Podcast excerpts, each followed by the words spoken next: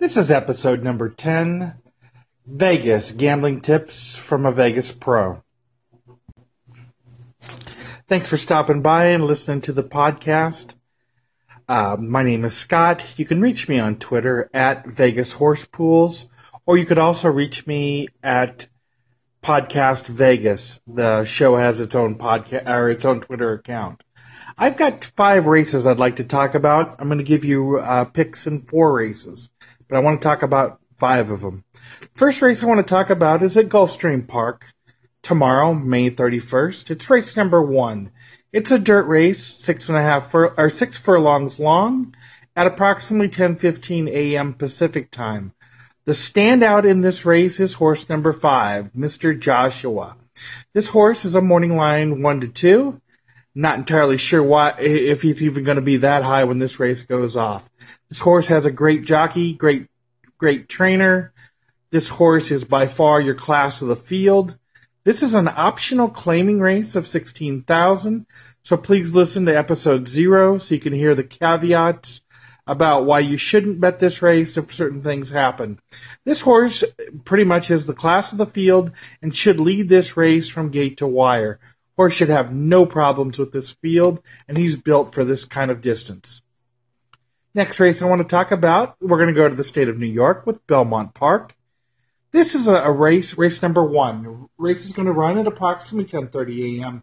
Pacific time. This is a, short, a, a short field, five horses. It's a dirt race. It's a mile and one sixteenth, and this is a maiden race. So again, take a look at uh, episode zero to hear the caveats. It looks to me like we have a fairly um, fairly substantial winner in this race, though. horse number one. This really looks like a two horse race between number one and number five. The reason I'm giving number one an advantage is because I sure do like the, the horses it's been running against. It's by far the class of this field. It's going to get the lead by a little bit over the number three horse, and it should be able to run these horses completely down. I mean, this horse is much faster than everybody else. This horse number one looks like the the the nuts of this. If you're going to play an exacta, you're going to be all over a one and a five. I don't really see I don't really see anybody finishing third. So that would have to be an all ticket for me if I was forced to play a try.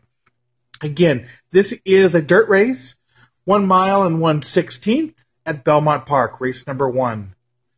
The third race I'd like to talk about, and I won't I won't be given a pick in this race, but the race I'd like to talk about is at Finger Lakes. It's race number two. It's going to run at approximately 10:37 Pacific time on Thursday, May 31st. This is a two-horse race. It has six horses in the race, but really it only has two. We have the three horse, Susan's Funny Bone. This is the horse to to bet on in this race if you're going to be forced to bet on it. I'm personally going to stay out of it. Let me show you why. Horse number one is coupled. That means the trainer has two horses entered in this race.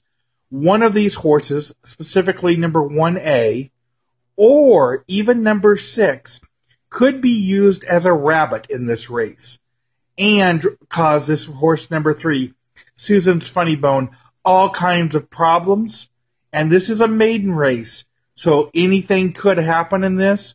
So you could have a three way duel for the race, for the lead in this race between number 1A, number 3, and number 6. And we all know what happens when there's a big duel like this, especially with inexperienced horses. Horse number 1, DJ Advantage, could very well win this race, even though I believe horse number 3, Susan's Funny Bone is much superior. Again, when you have a trainer in a race with two horses, I try to look at the funny business that could happen, and generally I end up just staying out of it. And again, that's what I'm going to do here at Finger Lakes. just stay out of this race.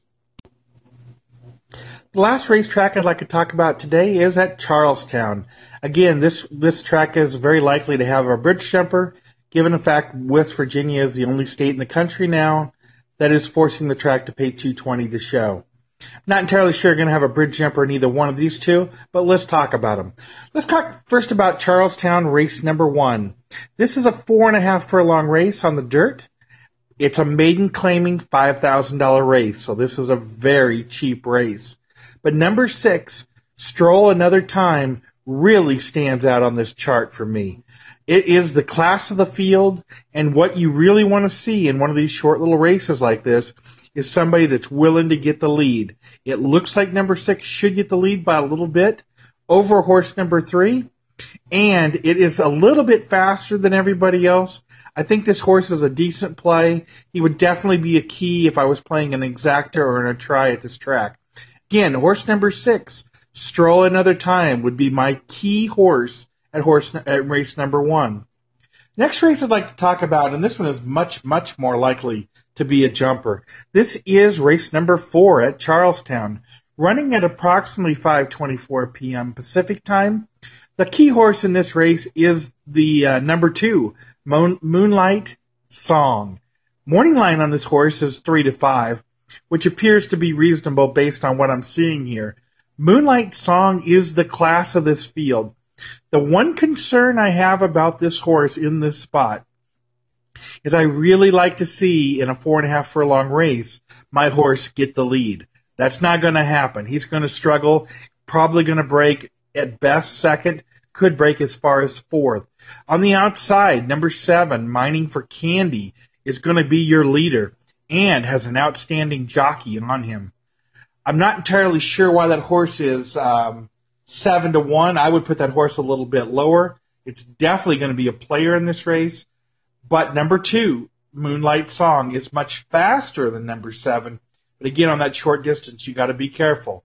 So, like I say, number two is my key horse in that race, and I would be venturing to guess it should be in all your exacta and try tickets. That's all the picks for May 31st, this Thursday.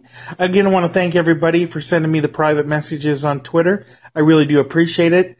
I didn't realize I had such a quiet group of friends that were listening that nobody is able or or, or wanting to uh, leave a voicemail, which I'm still waiting for. I'd sure like to make you the first uh, guest on the show. But I understand if you'd like to stay private. I hope all your tickets are a winner on this Thursday, and good luck to you and have a good day.